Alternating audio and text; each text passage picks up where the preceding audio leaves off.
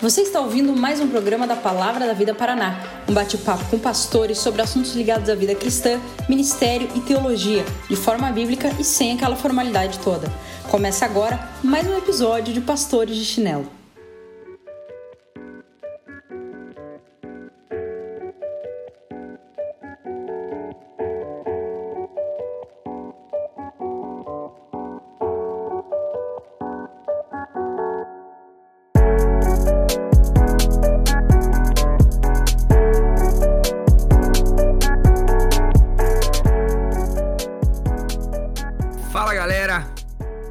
Com vocês mais uma vez, mais um podcast da Palavra da Vida. Ah, preciso mentalizar o que eu tenho que falar, porque eu tive que ficar gravando tanto podcast, eu não sei mais qual programa é qual, aí não posso errar o nome do programa, mas hoje é Pastores de Chinelo. É, galera, a Palavra da Vida Paraná tá explodindo na audiência, muitos podcasts. mas hoje a gente tá aqui, Pastor de Chinelo, para falar sobre igreja e Estado. Galera, você não pode perder. Se a gente cumprir metade da pauta que a gente se prometeu aqui, vai ser muito legal. Se a gente não cumprir também, vai ser legal, porque você vai ouvir a gente falar, vai dar risada, vai ser gostoso. Mas, ah, para o nosso tempo aqui juntos, temos dois dos nossos pastores de chinelo que nunca mudam. Ah, mudam só ah, vocês já estão ouvindo há bastante tempo para saber como é que funciona. Mas os dois pastores que temos aqui com a gente hoje são, começando pelo nosso mais novo cavanhaquezinho do grupo. Vocês não estão é... vendo. Não mas... resistiu, não resistiu. Mas ele, ele, ele se personificou numa posição política, assim, ó, com o visual dele. mas eu não vou falar com ele, então vocês não precisam. Mas diga aí. Jamais. Fala, galera. Bruno Rudieri aqui, pastor na, na Batista de Vila Mariana, em São Paulo. Vou deixar uma frasezinha com vocês aqui, que o chefe está presente hoje. Hoje tem frase. Não sei quem é o autor, mas eu queria dar muito um abraço nesse autor da frase aqui. Não importa se Herodes está no trono, desde que Cristo esteja nas ruas. Olha aí. Aí sim. Nossa. Júnior. Fala sério. Cara, Júnior aqui, Evandro Júnior, pastor na Igreja Batista de Jardim Itamaraty, Campo Limpo, São Paulo. É, marido de uma esposa maravilhosa que está grávida do sétimo mês já, da Sarinha, e com mais, duas, mais dois filhos, a Clarinha e o Felipe. E a frase que eu quero deixar com vocês hoje aqui é: Dai a César o que é de César e a Deus o que é de Deus. Essa frase é do meu mestre. É. E por último, esse que vos fala, Thiago Marcelino, coordenador da área de juventude aqui da Palavra da Vida Paraná. E quanto mais você restringe a liberdade dos outros, tanto menos liberdade restará na sua vida. Ah. Ui, filosófico, hein? Hum. Mas é isso aí, galera. Pro nosso podcast, Igreja e Estado, a gente se propõe na, nesse episódio a promover para você uma resposta para a seguinte pergunta: ah, Como um cristão ele pode se relacionar de maneira saudável com o mundo num ambiente tão politizado? Qual é o nosso papel? O que, que a gente faz? Nosso papel como, como indivíduo, o nosso papel como igreja, o nosso papel como cristão, o que, que a gente faz nesse ambiente político e o relacionamento entre a igreja e o Estado. E eu queria ouvir aí de, de vocês, né? Ah, como que a gente pode introduzir esse assunto para a galera. galera, fica com a gente. É muito legal é, tudo que a gente vai conversar aqui hoje. Mas, Júnior, como que você vê aí essa, essa tensão? Ah, legal. Só partindo do, do princípio aí que a gente precisa separar o que é igreja e o que é Estado, né? Ah, uma definição bem simples que a gente pode pegar, a igreja, ela é responsável por proclamar e expandir o reino de Deus, né? apontar o reino de Cristo, que um dia será estabelecido sobre toda a terra ah, e por toda a eternidade. Né? Então, o papel da igreja, a função da igreja é proclamar o evangelho do reino. E quando a gente pensa em Estado, a, a função do Estado, a, a, a, a execução do Estado deve ser por trazer tranquilidade e paz para a vivência na, so, na sociedade como um todo. Então, quando a gente fala sobre igreja, quando a gente fala sobre Estado, a gente está falando de ah, governos totalmente diferentes uh, e que apontam para realidades diferentes. Uma aponta para a realidade eterna, outro aponta para a realidade terrena, no sentido de convívio, onde uma estritamente ligada e somente uh, apontando para Cristo e a outra uh, lidando com a diversidade de um mundo que, na sua esmagadora maioria, está distante e até rejeita o próprio Cristo. Show. Então, acho que esse se, é um ponto inicial aí. Se a gente tivesse que dar uma. Já assim, no meio, assim, ó, para começar rachando no, no assunto aqui. É, a gente pode dizer, então, ah, que não é função do Estado pregar o evangelho. Concordamos? Nós três? Do Estado. Concordamos plenamente. Concordamos e é plenamente. É, o, o... E, e, não é função da Pode igreja, falar. e não é função da igreja uh, estabelecer a ordem do convívio entre as pessoas numa cidade, por exemplo. Sei lá, garantir a propriedade privada. Não é função da igreja. Não. Também não é. Então, beleza. É, é isso aí. Agora, vamos quebrar um tabu também, né? Porque tem muita gente. Sabe que hoje já não é tão tabu assim, mas tem muita gente que tem dificuldade com política, né? Ah, porque política não é coisa de Deus e tal. É, é... Vamos lembrar que política vem a palavra polis, né, no grego, cidade, administração de uma cidade, administração pública ali, né? E se a gente parar para pensar biblicamente, a administração pública começa no Éden, quando Deus manda para Adão é, ser mordomo do, do jardim. Ali, ali política começou. E, e, não tem problema nenhum nesse sentido com a política. O problema é o coração humano, os desdobramentos, a corrupção e tudo que acontece é, que acaba manchando depois, né? E, e, torna isso até um tabu. Mas falar sobre política como crente é tranquilo, então que ninguém se sinta é, é, constrangido ou qualquer coisa assim. É, é, política é isso aí. Agora, um, te, um texto bíblico que eu gosto muito de usar para fazer essa distinção também entre igreja e Estado e entre governos é João capítulo 18. Em João 18, você tem Jesus sendo julgado por Pilatos. E ali, Pilatos representa o político por excelência e Jesus representa Deus, representa o evangelho, a redenção.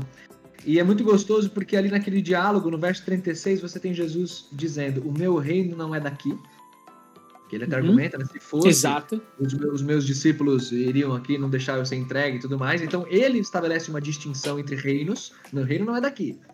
E o próprio Jesus fala no verso 37, eu vim para testemunhar da verdade, né? E os que são da verdade ouvem a minha voz. O evangelho ele tem um compromisso profundo com a verdade, a verdade de Deus, é a redenção.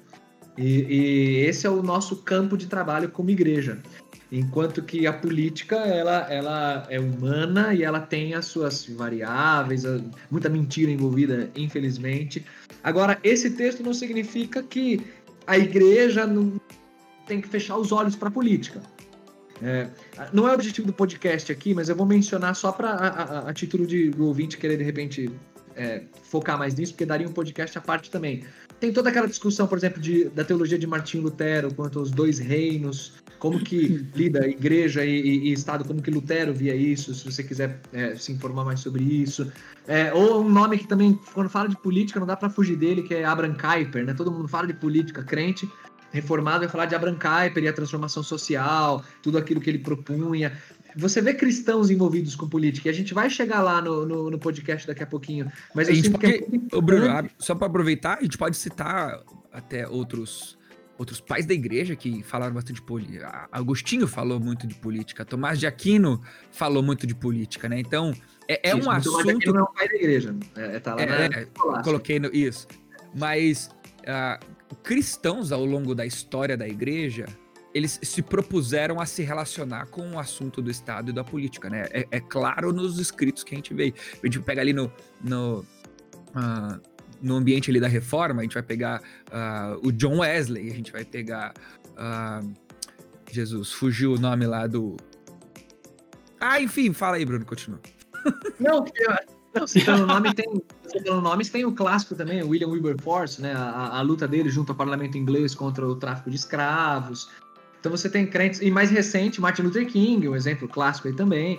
Então você tem é, cristãos na política, é algo que acontece o tempo todo. A gente vai falar sobre isso, que inclusive é a proposta do podcast. Mas a gente está começando pelo primeiro passo, que é exatamente falar sobre igreja e Estado, sobre evangelho e governos. Então, quando eu penso em evangelho, eu queria que vocês me complementassem isso também, mas quando eu penso em evangelho, eu penso em algo que é muito maior do que qualquer tipo de governo. É, o evangelho ele, ele, ele supera qualquer tipo de administração humana. Ele é evangelho na democracia, ele é evangélico na, evangelho na ditadura, ele é evangelho império, o que for. Ele é evangelho, ele, ele consegue continuar trazendo a mensagem da redenção e a verdade que Cristo veio pregar, independente do regime.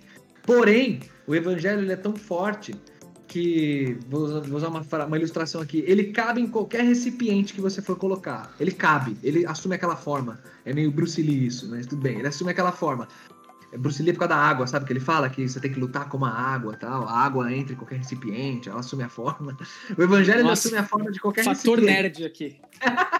o evangelho assume a forma de qualquer recipiente. Mas ele é tão forte que ele vai, aos poucos, alargando e estourando os recipientes. Ele vai é, é, demonstrando que a verdade ela tem que ser pregada e, e, a, e, a, cultura e os povos eles estão muito distantes em, em, da justiça de Deus e, e aquilo vai vai caminhando é em aquela direção... famosa é. Pode falar. É aquela famosa frase, inclusive, né? O evangelho ele é juiz e redentor, né? Da, da cultura e da sociedade. Então, Exato. quando a gente pensa no evangelho, hã? Ele não é hóspede, né? Ele é just... não é ele não é hóspede, ele é juiz e redentor. Exatamente. Então, quando a gente pensa nisso, a gente está falando de fato do evangelho. E, e, aí a gente precisa fazer uma separação muito, muito nítida, né? Entre evangélicos, que a gente reconhece no nosso Brasilzão aí, no mundo, de fato do evangelho em si. Né? O, o evangelho, ele, ele é poderoso, ele julga, ele, ele redime de fato. Os evangélicos não, né? Os evangélicos são, devem ser portadores do, do evangelho, proclamadores do evangelho em si. Agora, quando a gente pensa nessa questão do, do, do evangelho, ele está presente em todo tipo de governo, inclusive ele é maior que todos os governos, é porque o evangelho ele, ele surge ah, de uma promessa de Deus de que ah, ele, ele vai estabelecer o reino dele. Ele vai estabelecer o reino dele. Então, quando a gente pensa nisso, a gente está pensando num Deus que é soberano sobre a história, continua governando sobre o mundo, sobre o mundo, e, e ele vai, ele está dirigindo a história para o grande final, que onde ele, é onde ele vai reinar eternamente, vai acabar com toda impiedade e não existirá outro governo senão dele. Ah, e aqui a gente precisa até tomar um cuidado que talvez quem escute nosso podcast fale, tá vendo? Ó, lá vem os evangelhos falando da supremacia ah, teocrática, não existe nenhum. Não, não é nada disso. A questão é que a gente crê, a partir da Bíblia, que desde o Antigo Testamento, desde o início, o Senhor governa sobre o universo, o Senhor cria a, a, o, o, um jardim, ele coloca pessoas ali para cuidar desse jardim, mediando o seu reino. Ele cria um povo mediante, mediando o seu reino para anunciar o seu rei, né, que é ele. Ah, só que no Antigo Testamento isso tudo é, é, é, é falha atrás de falha, porque o homem é incapaz de fazer isso. Até por isso a gente precisa pensar que a igreja ela não tem capacidade de governar sobre o mundo ou, ou não tem condições de, de, de fato, legislar sobre, sobre um país. Porque a igreja está permeada de pessoas que são pecadoras. Nós somos todos pecadores no Evangelho, ah, na igreja, mas que temos um Cristo Redentor, que ele sim vai estabelecer. E aí o ponto muito legal da gente pensar, por exemplo, sobre a questão do, do Evangelho estando em todos os governos ah, e superior a todos eles, é que por mais que no Antigo Testamento a gente veja essa promessa de reino falhando por causa dos homens, não, per, não Deus perdendo o controle, mas Deus evidenciando que o homem é incapaz de fazer isso, que no Novo Testamento Deus ele manda seu filho Jesus Cristo para pregar e para mostrar que esse reino ele é real, a ponto das pessoas questionarem: é, é este é o, é o Messias prometido? É este que vem redimir Israel, por exemplo, né?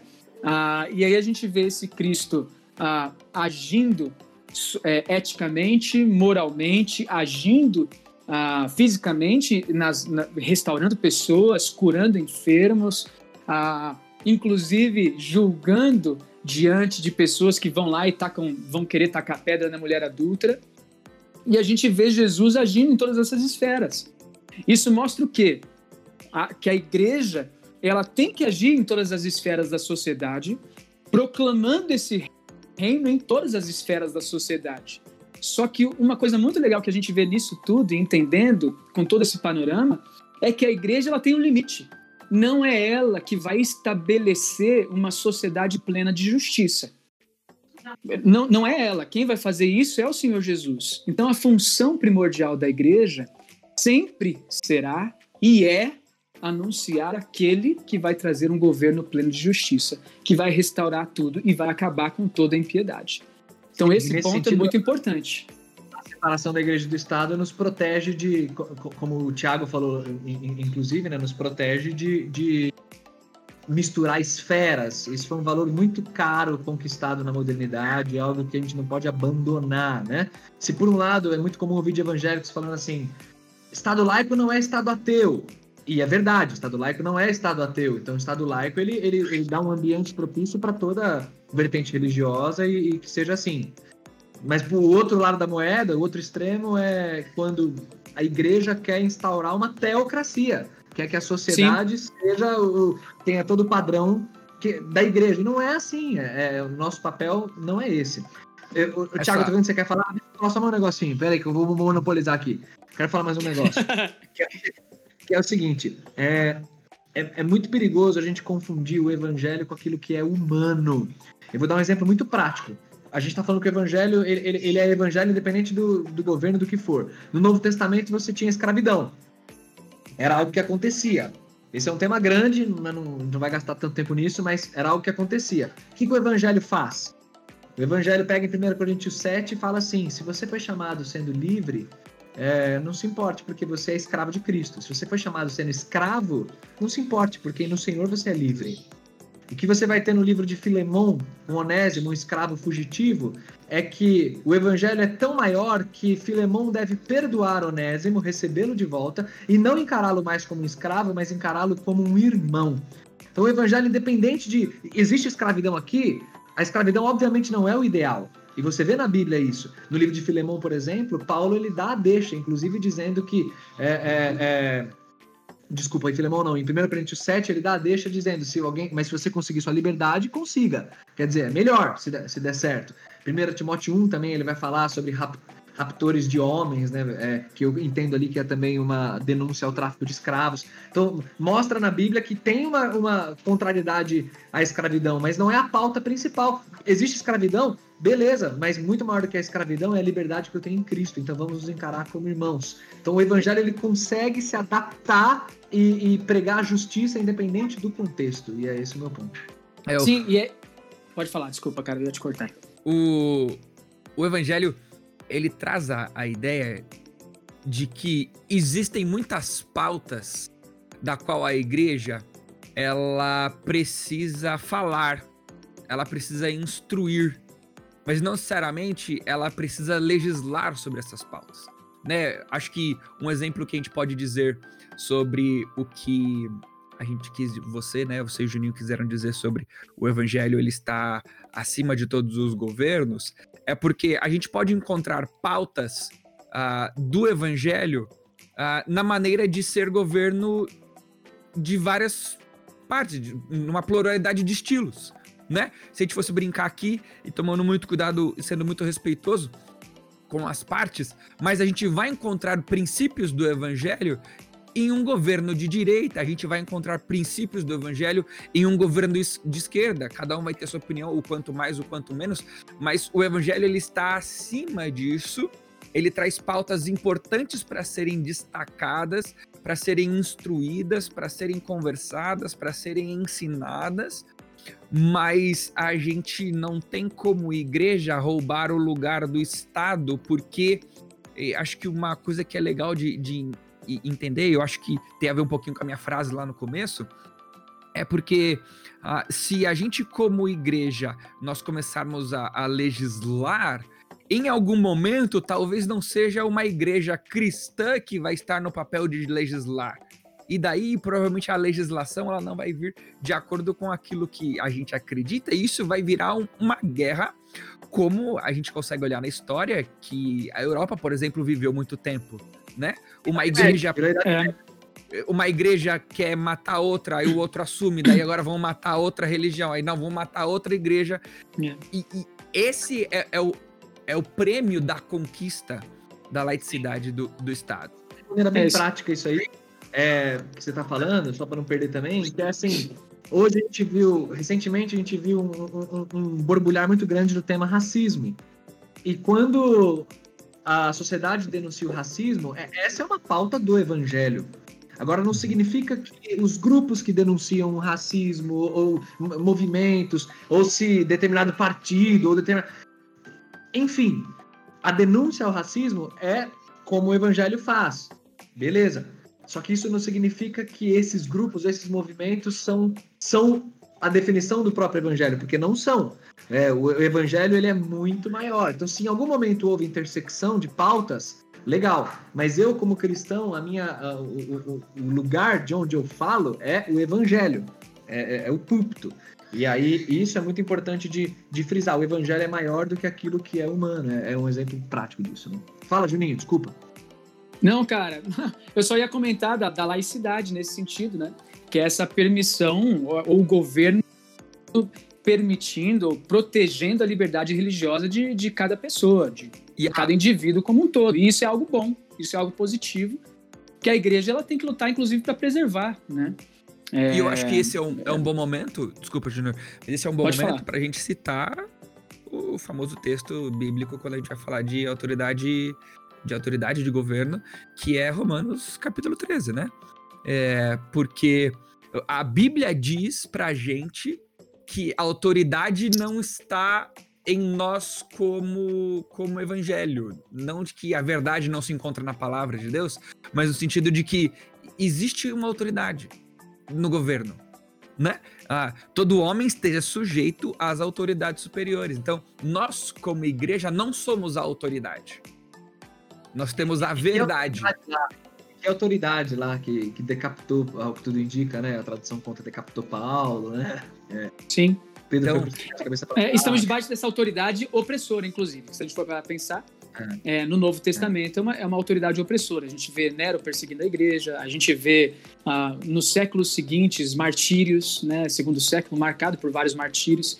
Então a gente, a gente vê isso de uma maneira muito grande. E é muito legal a gente reparar, inclusive, nisso, porque a gente pega as palavras de 1 Timóteo 2 ali, são essenciais para o entendimento cristão diante desse, desse poder ou governo, ou autoridade que existe no Estado, onde o nosso papel como igreja é de clamar ao Senhor por estes que governam, né?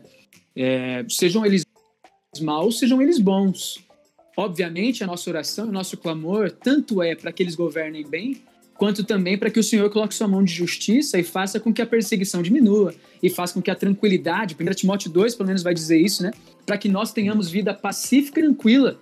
Então, muitos menosprezam isso, né? Vão, vão falar assim, não, a igreja ela tem que ir lá e correr atrás das pautas sociais, se levantar contra os governos, mas a oração é um dos grandes mandamentos aí que a gente vê no Novo Testamento com relação do papel da igreja com, com o Estado, né? Totalmente. Essa relação da igreja e Estado seria de oração especial. Totalmente. Começaria por isso aí. E, e até também personificando essa, isso tudo que a gente está falando, porque a gente está falando sobre evangelho, sobre Estado e tudo mais, mas personificando essas, esses diferentes pontos de vistas que, de repente, um, um, a gente pode ter entre, entre pessoas e entre discípulos de Cristo, eu gosto muito da, da passagem da escolha dos doze apóstolos de Cristo. Quando Jesus escolhe tanto Mateus, que era um publicano a serviço de Roma, quanto Simão, que era identificado como Zelote, e que nós sabemos que era um grupo que reagia especialmente ao governo romano por causa do forte nacionalismo judaico e inclusive pedia para se pegar espadas e, e, e ir para cima de Roma. E aí Jesus pega esses dois camaradas e dá a eles uma nova identidade, né? É, não é mais Mateus o publicano e Simão o zelote, é Mateus e Simão, discípulos meus. É, e isso já marca como uma transição aqui para. Não, não, sei se vocês têm algo a acrescentar ainda sobre evangelho e, e, e governos, mas uma transição para a gente falar também um pouquinho agora de pessoas, né, de cristãos. Porque beleza, o evangelho é tudo isso, mas e eu como cristão? Se eu tiver um posicionamento mais parecido com o Zelote, ou mais parecido com o publicano, a serviço de Roma, como é que eu como é que eu lido com isso, né? Aí a coisa quando vira prática torna um pouquinho mais difícil, né? É, eu acho, uma, eu acho uma coisa legal de pensar nisso aí. Cara, é muito legal o seu comentário sobre os discípulos de Jesus. É, pô, se a gente for parar para pensar nesse comentário que foi feito, é, cara, é, o que, que eles fizeram depois disso com relação ao Estado, né? Qual, qual foi a ação deles? Pô, a ação deles foi proclamar o Evangelho, foi proclamar o reino de Cristo. Ah, o papel deles basicamente foi esse, né? Isso é muito legal. Agora, uma coisa muito interessante que a gente vê também nisso tudo é o endeusamento ah, da política. Então, quando a gente olha para, por exemplo, voltando para 1 Timóteo 2, né? Logo depois que fala da oração pelos reis, ah, pelos, pelo governo e tudo mais, ele vai lá no versículo 5 e diz: há um só mediador entre Deus e os homens, e este mediador é Jesus Cristo. Não existe um, um, um, uma forma de governo que medie, politicamente falando, que medie a autoridade de Deus diante da, da, da, da criação e que faça com que a gente se relacione melhor ou não com o Senhor. Ah, o mediador é Jesus Cristo. Então, o, o papel de, diretamente nesse sentido do cristão é: eu não posso endeusar, eu não posso adorar um partido político, um, um, um, um, candidato, um, presidente, um, governador ou qualquer coisa. Eu não posso ah, admitir que outras pessoas assumam o papel de redentor da humanidade. Então, a gente a gente combinou de não citar nomes aqui, mas a gente não pode colocar uma pessoa como aquele que vai redimir o Brasil, sacou? Não é essa pessoa. Ele pode concordar, você pode concordar com eles em vários posicionamentos, mas este não é o que vai trazer redenção para a humanidade e ele não vai ser o grande mediador entre Deus e os homens para restabelecer uma sociedade justa, seja lá qual for que você pense que seja. Então, uh, eu acho muito importante o papel do crente ser separado nesse sentido. A gente não pode olhar para partidos políticos e, e, colocar esses partidos políticos como não. A bandeira ela é, ela é o, o, o, o epicentro do cristianismo. Não, não existe isso, não. O, o evangelho está acima ah, dos governos. Ah, graças a Deus se conquistou a oportunidade de viver um estado com a liberdade da prática religiosa, né? Não é função da igreja é, legislar sobre o evangelho a todos, mas é função dela influenciar, ensinar, pregar aquilo que o evangelho diz. A gente viu que ah, em, em relação a tudo isso, ainda assim existe autoridade. A Bíblia reconhece autoridades, né? Romanos 13. 1 Timóteo, temos que orar pelas autoridades, a gente tem que se submisso, se submeter a essas autoridades. É uma autoridade, inclusive, instituída por Deus. Então, eu não devo obediência simplesmente porque ela é uma autoridade. Eu devo obediência porque, em obedecendo a Deus, eu obedeço às autoridades que são instituídas a instituídas a, a nós, né? No caso do Brasil, Sim. no caso dos outros. E na hora que a gente vai praticar isso, né? Se a gente fosse aqui brincar de uma maneira bem objetiva. E vamos se candidatar como vereador, governador, senador, presidente. Vamos colocar, vamos colocar um monte de pastor lá na bancada, né? Ou, ou, ou não, vamos chutar o balde. Nosso mundo não é aqui, que se dane todos os governos, tô nem aí pro que tá acontecendo, vou fechar o Jornal Nacional, não vou mais assistir televisão, vamos para um monastério, subir um monte, na natura. Se, é, se esconder, vamos aí, entendeu? O que, que, a gente faz, então? Tiago, você. Mano, antes, tratou... Bruno, posso te cortar ah, antes, velho? Só um parênteses antes disso. É, hum. Depois você, você complementa tudo aí. Cara, o cristão ele pode exercer a função que ele, que ele tiver de oportunidade para expandir o reino quando a gente fala, inclusive, em política. Mas, cara, se candidatou, se é um pastor, tira o PR da frente, meu irmão. Você vai ser um candidato a determinada coisa com o seu nome, não com o título pastoral. Esquece esse negócio. Pastor não exerce ah, uma função política. Quem exerce a função política é o indivíduo, tá bom? E olha, então, e olha como a gente, isso aí. E, olha como a sociedade, de modo geral, ela é burra, né? Porque sabe o que, que os pastores estão fazendo quando eles continuam com essa ideia lá no poder? Elas estão fazendo o que todos os segmentos da sociedade fazem, que é, por exemplo, um lutador de judô, quando ele se elege, o que, que ele vai fazer? Ele parece que tá lá para legislar em favor do judô. Sim. O jogador de futebol, ele se elege, parece que ele virou um representante do esporte futebol. Sim. E daí o que a gente faz? A gente replica o modelo. Agora eu tô no poder, eu estou lá para defender os direitos. Não, vai você tá lá para defender o direito de todo ser humano que está debaixo da autoridade da qual você foi instituído. Mas, Bruno, continua lá que você ia, você ia me elogiar. Você ia me elogiar, continua lá aquela parte. Eu ia, vou te elogiar. Eu vou te elogiar, calma. Não, mas é, você. É, é, é, ainda que seja compreensível, cada grupo, né? A política é feita assim, os grupos eles vão naturalmente brigar por causas que são importantes é, a si próprios. Quanto a isso, tranquilo, mas eu concordo muito com o que o Juninho falou.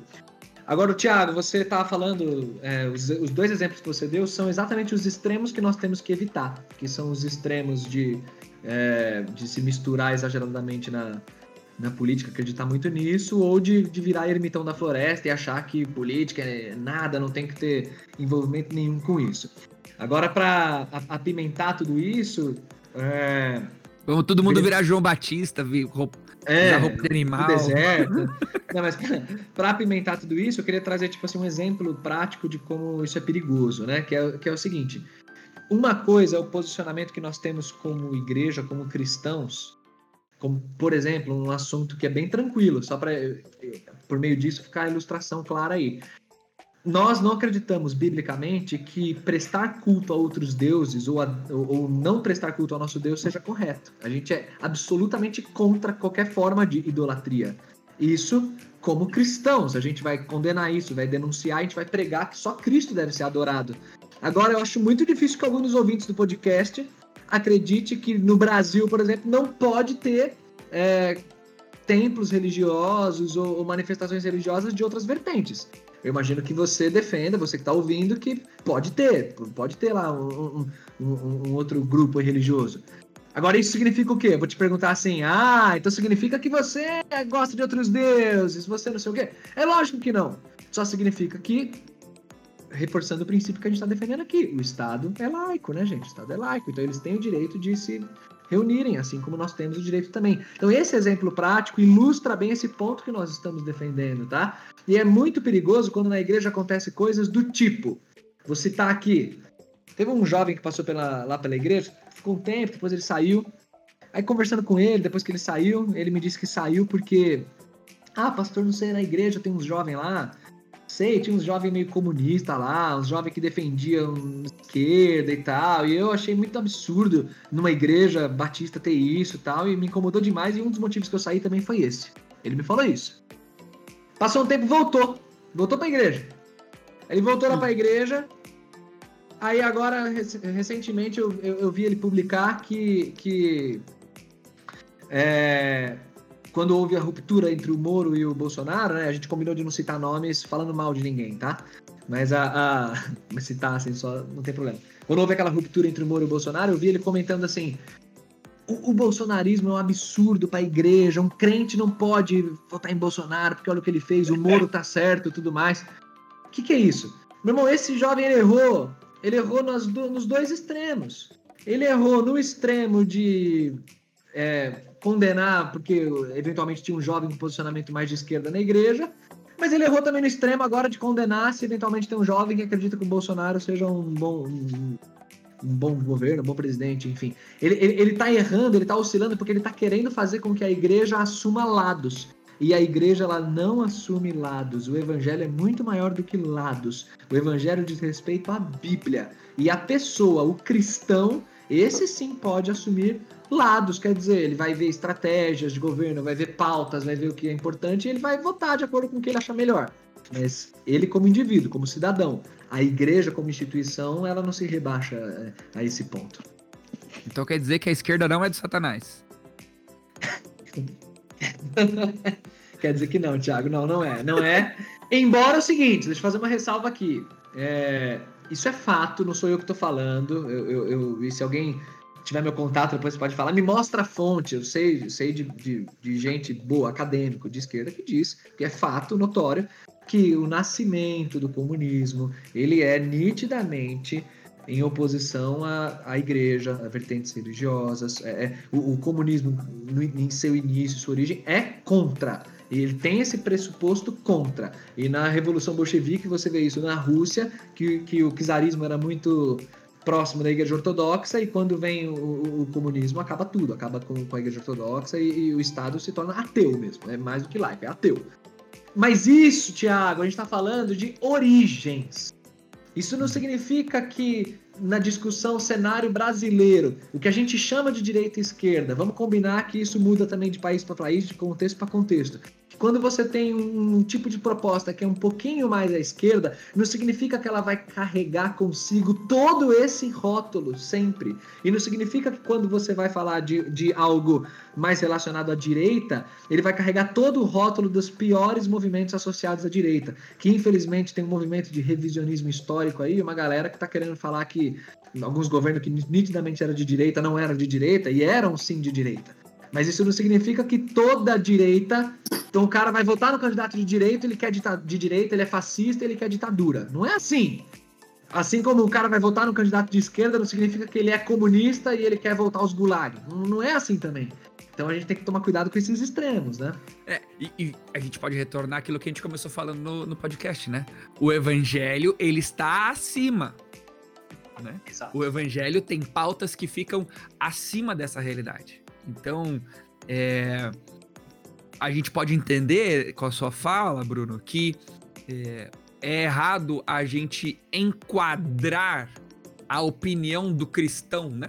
Porque agora a gente tá Sim, falando do divino. É exatamente isso. Enquadrar a opinião do cristão em certa ou errada quando ele se associa a uma opinião uh, política né? Então, todo cristão ele precisa votar na direita ou na esquerda. Vamos brincar aqui, né? Todo cristão precisa votar na esquerda por causa do cuidado com as pessoas, que esse é o evangelho, que Jesus. Ou todo cristão tem que votar na direita por causa dos padrões morais que a direita. Enfim, você categorizar o cristão demonizando ele ou redem, como é, sei lá como é que fala, fala redimindo, redimindo ele, ah, por causa de uma opinião, a gente acaba com o exercício da democracia, o exercício da, da opinião, do. Esse é o ponto, e essa vontade. foi a minha, a minha luta nas últimas eleições, cara. Essa foi a minha, a minha luta ferrenha de que a igreja não corresse o risco de se posicionar institucionalmente em favor de candidato X ou Y, porque isso, primeiro, isso certamente vai dar ruim, como infelizmente tá dando, né? O nome dos evangélicos está muito associado hoje é, é, a muitas mazelas aí. A gente, a gente pode agora... até separar, né, um pouquinho evangélicos. Você pode fazer a separação que você quiser de pentecostais, né, pentecostais, ortodoxos, conservadores, fundamentalistas, mas o que importa Sim. é que, independente dessa separação que exista entre os evangélicos, o todo ainda assim está sendo associado. É, especialmente na visão de quem não é, né? Quem não é crente não sabe distinguir o, protestante histórico do evangélico neopentecostal, do não sei o quê. E na cabeça, assim, da sociedade ficou meio, meio não, totalmente manchado, né? Então é, é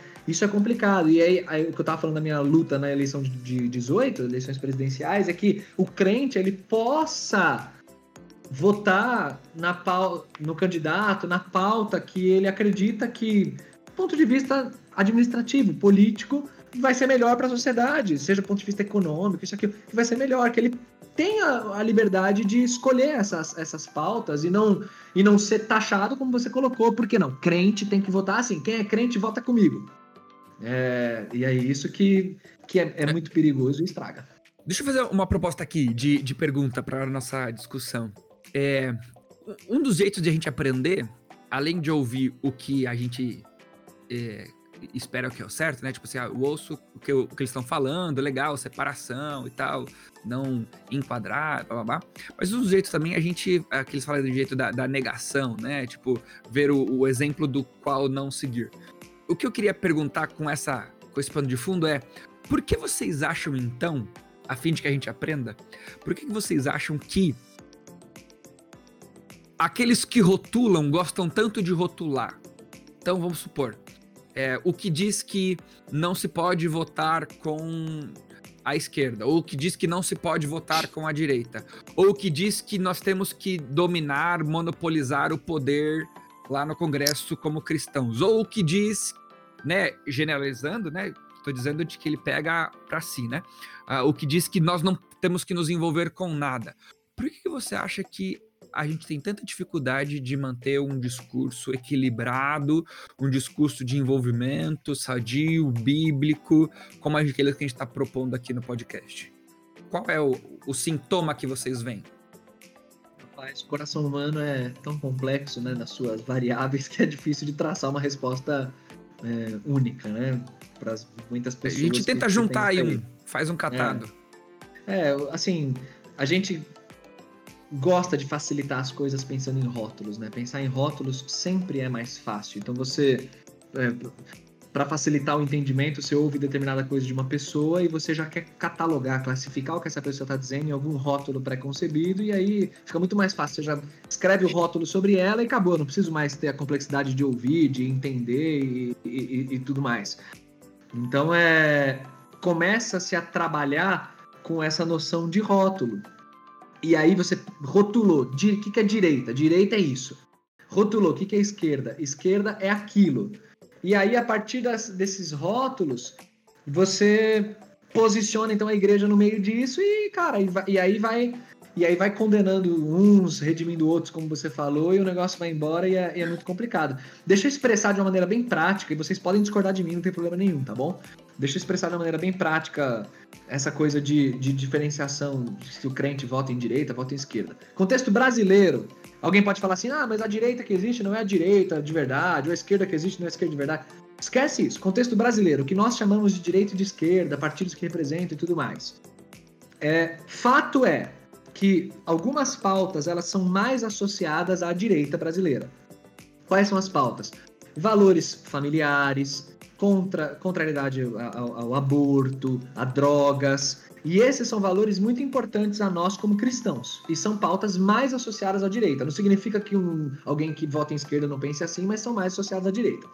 E pautas que são mais associadas à esquerda no contexto brasileiro são pautas mais relacionadas à desigualdade social, a racismo, é, são pautas também que são, são mais Feminismo. Né? Feminismo são mais identificadas com a esquerda. É, significa que só a esquerda tem que falar isso. Não é isso que eu estou dizendo. Estou falando em linhas gerais. É, só quem tiver boa vontade vai, vai entender nesse sentido.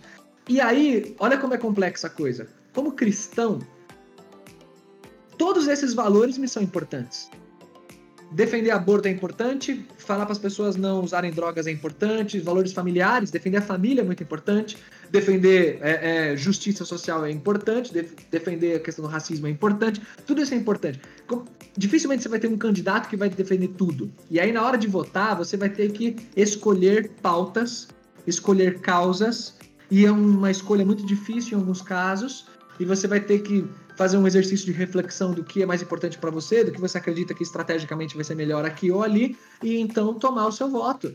Mas tenha total liberdade para fazer isso como cidadão, é, como cristão sempre resguardando aquilo que é importante para sua fé, mas fa faça isso. Só não peça para a igreja assumir um lado específico, que isso vai ser muito complicado. E isso acontece muito em meio pentecostal e em meio tradicional também. Eu, eu andei lendo umas coisas de publicação tradicional que me entristeceu muito na, nas últimas eleições. Não é só neopentecostal, não. Que vontade não. de citar nomes. Não citarei, não citarei. É. Uh, lembrando sempre isso aí, desculpa aí, gente, fiquei mó tempão aqui quieto, eu tive alguns problemas durante o nosso podcast, mas já está resolvido aqui. É, pensando nisso tudo, por exemplo, essa questão de, de separação, né, até uma ilustração que o, que o Bruno utilizou aí para explicar o que é esquerda e direita e tudo mais, o, o, o cristão ele tem que ser sempre, cara, guiado por preceitos bíblicos. Eu sei que eu estou chovendo no molhado aqui em alguns aspectos, mas, cara, o cristão ele tem que ser guiado por preceitos bíblicos. Nós temos a Bíblia de fato como regra de fé e prática. É, nós entendemos que a Bíblia é a palavra de Deus. Então, nós utilizamos a Bíblia, sim, para direcionar os nossos passos, nossos pensamentos e, inclusive, as escolhas das nossas causas. Ah, o que nós vamos, de repente, priorizar quando a gente for votar num candidato. O que nós pedimos e com, encarecidamente como, como irmão em Cristo, como pastor, como, como filho de Deus, o discípulo de Jesus, é que faça isso de, de verdade, com joelhos no chão, orando ao Senhor Jesus, para que Ele mostre para você biblicamente ah, que você pode, pode sim lutar por alguns aspectos e que você deve sim votar ah, baseado nesses princípios. Então isso é muito importante. Ah, quando a gente olha, por exemplo, Atos capítulo 5, né, que, que Pedro ali ele é, ele é preso por pregar o evangelho, é, cara, ele estava sendo pre preso por pregar o evangelho, ele estava e, e 1 Pedro, inclusive, vai falar, né, se for para a gente sofrer que é, injustiça, que sofra por fazer o que é justo, né? É, não por fazer maldades. Então, a gente tem que, como cristão, entender que o nosso papel, de fato, é, é, é, é viver o cristianismo da, da melhor maneira possível que cabe a nós e que Deus nos, nos dá condições de viver com base na Sua palavra. Então, isso direciona nossos votos, sim. Isso direciona, sim, na avaliação que a gente faz de pautas. Isso direciona, sim, inclusive, em como a gente vai olhar para algum candidato. Você não vota, pelo menos eu penso assim, né? Você não vota em bandeira. Você vota em indivíduos, né? E aí você vai olhar para esses indivíduos, as causas que eles defendem, a, o que, que eles propõem como, como pauta de fato para o seu governo. E aí a gente vai tomar decisões a partir disso, né? Eu acho isso importante demais para falar. E aqui, é, talvez, se você chegou até esse, essa parte do podcast, se você é mais inclinado a votar em esquerda, talvez você esteja meio assim, ah, os, os caras estão falando assim, mas não estão se comprometendo, não estão proclamando contra as denúncias do desgoverno atual, isso, aquilo, papapá. E se você é mais de direita, talvez você esteja também falando, ah, esses caras não se posicionaram, tanta corrupção, tanta coisa na esquerda, e eles não falaram nada, não sei o quê, estão aí em cima do muro, porque tudo é motivo de briga, né? São os isentões, não sei o quê. A questão não é ser isentão. A gente, nas nossas conversas como amigos, e isso a gente não traz para podcast, a gente discorda muito em posicionamentos políticos aqui. A gente discute, a gente zoa um com o outro, a gente não, não tem, inclusive, os mesmos posicionamentos quanto a candidatos, isso e aquilo. Mas o que a gente concorda e o que a gente quer deixar de valor máximo para quem está ouvindo é que o evangelho ele é a nossa principal causa. As discussões políticas são discussões estratégicas. O que você acredita que para a sociedade isso aquilo, mas o evangelho é a principal causa. É... Então, nesse sentido, reforço o que eu falei no início: não importa se Herodes está no trono, desde que Cristo esteja nas ruas.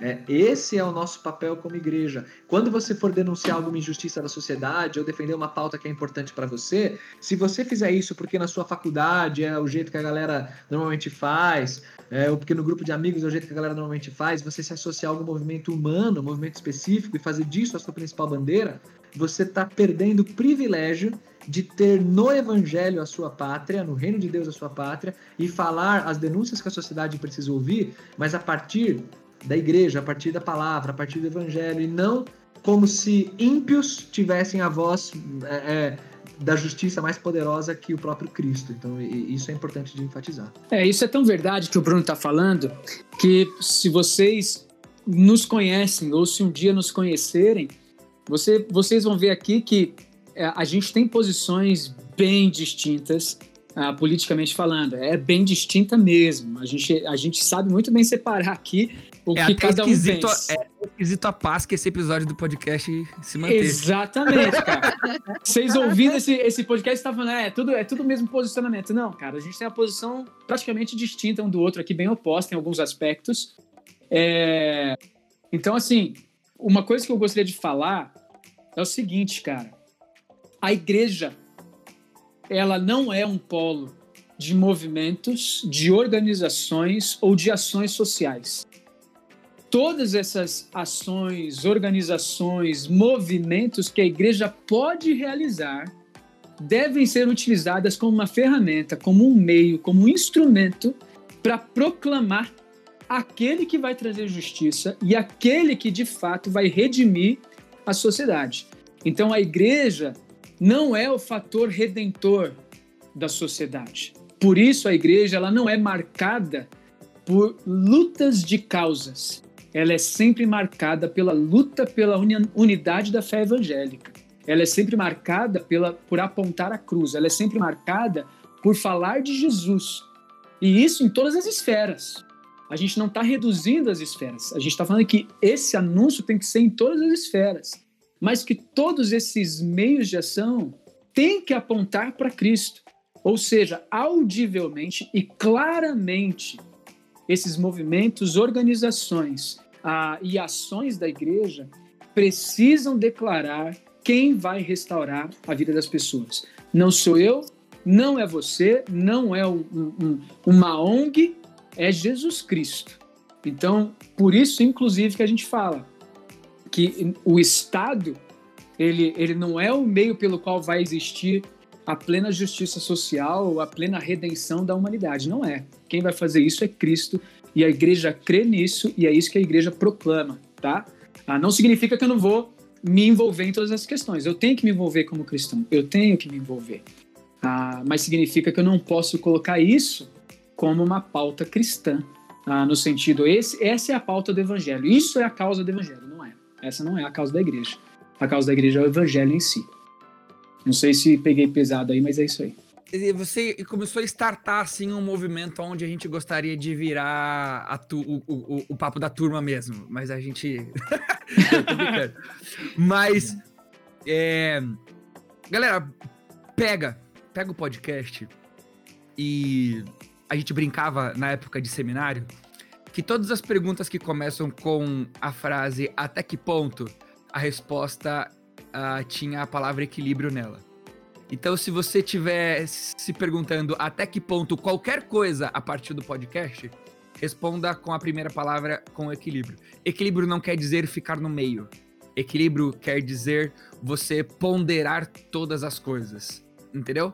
Equilíbrio quer dizer você analisar todos os conceitos que foram colocados aqui e entender a melhor maneira de você exercer a sua fé como cristão.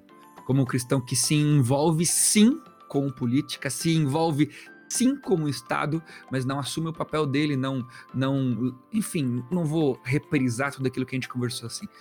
Pegue Boa. o podcast, estude, se debruce e viva ah, todas essas questões com equilíbrio. Nosso desejo com ele é que você tenha respondido a a pergunta: como um cristão deve viver responsavelmente num mundo uh, politizado? Pega o podcast e viva ele com equilíbrio. Nossos tchauz, pessoal. Fala aí. É, Juninho, eu quero dar pode... um tchau. Isso, eu quero dar um tchau, mas antes eu. antes eu quero falar uma coisinha, velho, que eu acho muito importante aqui. É, tava esquecendo desse, desse detalhe, eu acho que é um detalhe fundamental pra gente. Uh, o problema da humanidade o problema da humanidade não está em sistemas de governo, está no coração do homem. Ah, eu acho que esse ponto é um ponto fundamental para a gente pensar.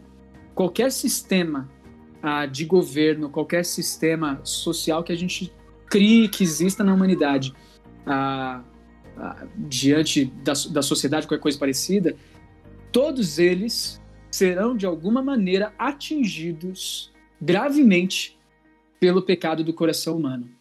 Tá? Então, é, não existe sistema religioso ou sistema estatal que possa, ah, que seja perfeito, cara. Não existe. Porque o problema está no coração do homem. Jesus ele foi perseguido por sistema religioso, né? Ah, os discípulos foi, foram perseguidos por sistemas religiosos e sistemas ah, de, de, de, império, né? Quando a gente olha para os impérios antigos. Então, assim, a, o, o, o problema da humanidade está no coração, está no pecado, e é por isso que a gente fala que é só Jesus que pode trazer de fato redenção para a humanidade. Não é um sistema uh, uh, de governo que vai trazer essa redenção, beleza? Com isso, eu gostaria de terminar minha participação aí. Um beijo, até mais, gente. Falando muita coisa boa e muita coisa que a gente ainda poderia falar, é um tema muito rico. Queria terminar só aconselhando também que envolvimento político é sadio, é importante, é, faz parte de viver em sociedade, faz parte de viver em condomínio, no que for. Política faz parte das relações humanas, mas nunca creia que as mudanças verdadeiras vêm do topo da pirâmide para baixo. As mudanças verdadeiras elas vêm, como o Juninho acabou de colocar, do coração do homem, é, a partir da igreja, a partir do lar, da família. Se você não pode mudar o mundo, você pode mudar o seu mundo, né? a sua própria vida e quem está ao seu redor. Então, batalhe pelo Evangelho de Cristo que você vai ver mudanças significativas acontecendo. Galera, falou, valeu. Se você curtiu, compartilha. Se você não curtiu, mas também não precisa falar mal da gente. É... Acesse lá as nossas redes sociais, Instagram da Palavra da Vida. É, curta e veja tudo que acontece uh, na nossa organização aqui no Paraná, nossos cursos e tudo aquilo que a gente tem para viver juntos. Valeu, um abraço e até o próximo.